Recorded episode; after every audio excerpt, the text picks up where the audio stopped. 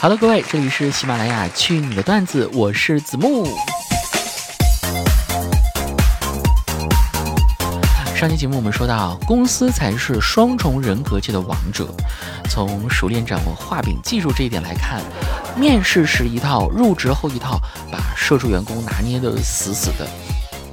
比如说，面试时，我们公司晋升通道非常透明的，保证一年一晋升。入职后。凭借老板的一己之力，在公司里实现了职位头衔的通货膨胀。真的，什么总监呀、经理的，这个含金量可能还不如理发店的 Tony 老师。没有实权还受罪，看人脸色心太累。年底只升职不涨薪，还不知道的还以为是小学期末发奖状呢。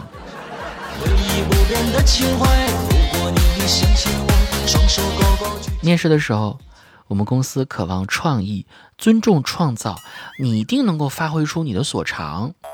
入职后，提需求时熟练掌握五彩斑斓的黑和放大的同时要缩小一点这类迷惑话术。老板判定文案和设计图能否通过的主要标准是自己的感觉。他常用的方法就是，你知道吧？就是，就是那种感觉要再多来那么一点点，你懂吧？你晓得吧？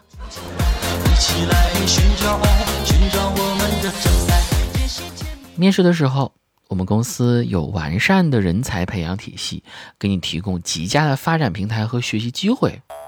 入职之后，哎，年轻人不要那么看重钱。主要是向前辈学习，我们的行业啊，给你讲，我目前是一片蓝海啊。只要大家齐心协力，哎，OK，公司两年内顺利上市，到时候你们都会有股份和期权的哦。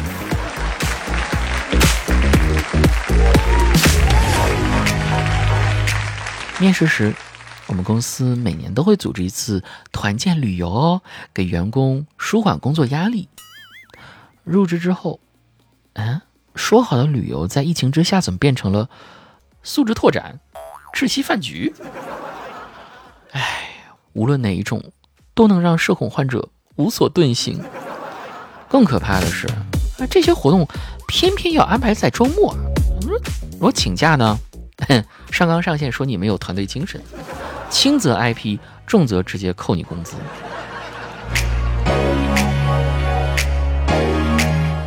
面试时，选我，选我，选我。工作后，我真的不想干了。入职前，青春活力年轻人靠自己的努力一路打拼成人生赢家。入职后，哼，我他妈什么时候退休？面试前，我精通各种 Office 软件。入职后，各种百度搜索怎么操作。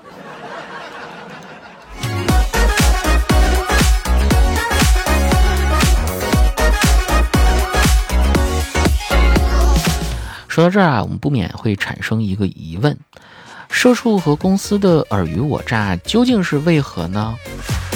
面试是一场尔虞我诈的角逐，公司被唬得一愣一愣的，以为招来一个大咖，结果拉出来溜溜才发现是个二百五；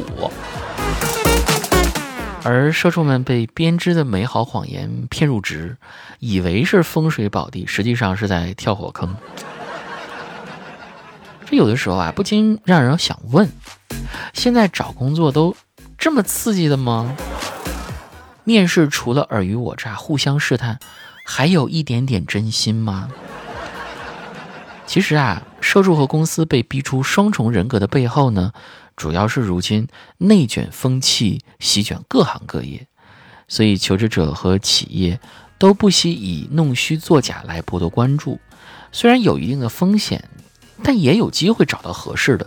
总比无人问津要好，而且现在疫情动荡的环境下，社会的求职焦虑就会越发越严重，助长了这样的浮夸风气啊。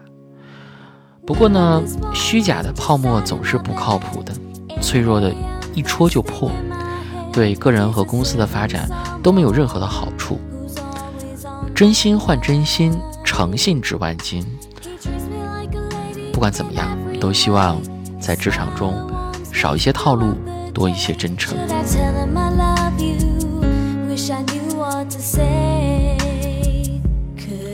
但有的时候真的没办法啊，不止职场，谈恋爱一样充满了虚伪和套路。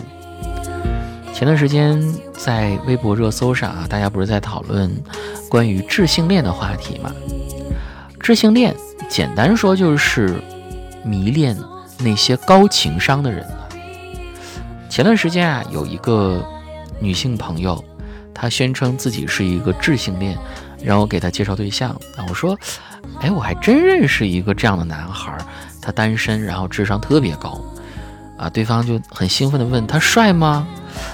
我说好像不太帅。他说啊，算了吧。我后来才知道，他所说的智性恋，详细说就是他迷恋高智商的帅哥。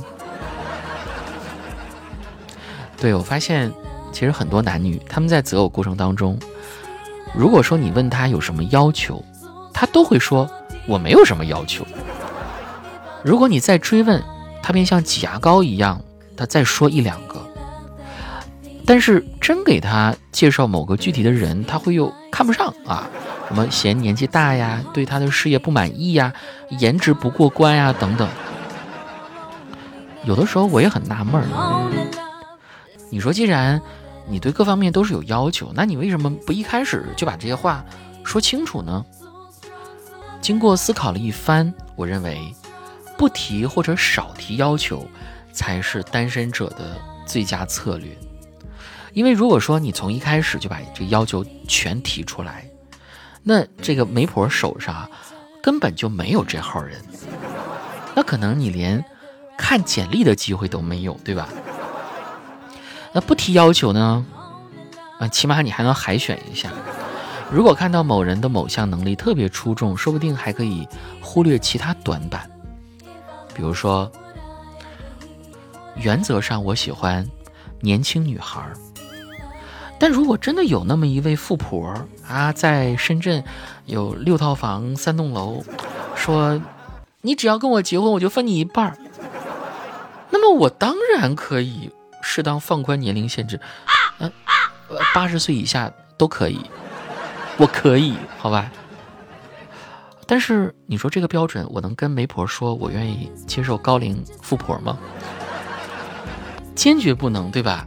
因为有些要求啊，真的是不能够说出来的，只能够会心一笑，否则话事情没有办成，消息就传到江湖上了，最后传成啊，子木就是一个喜欢。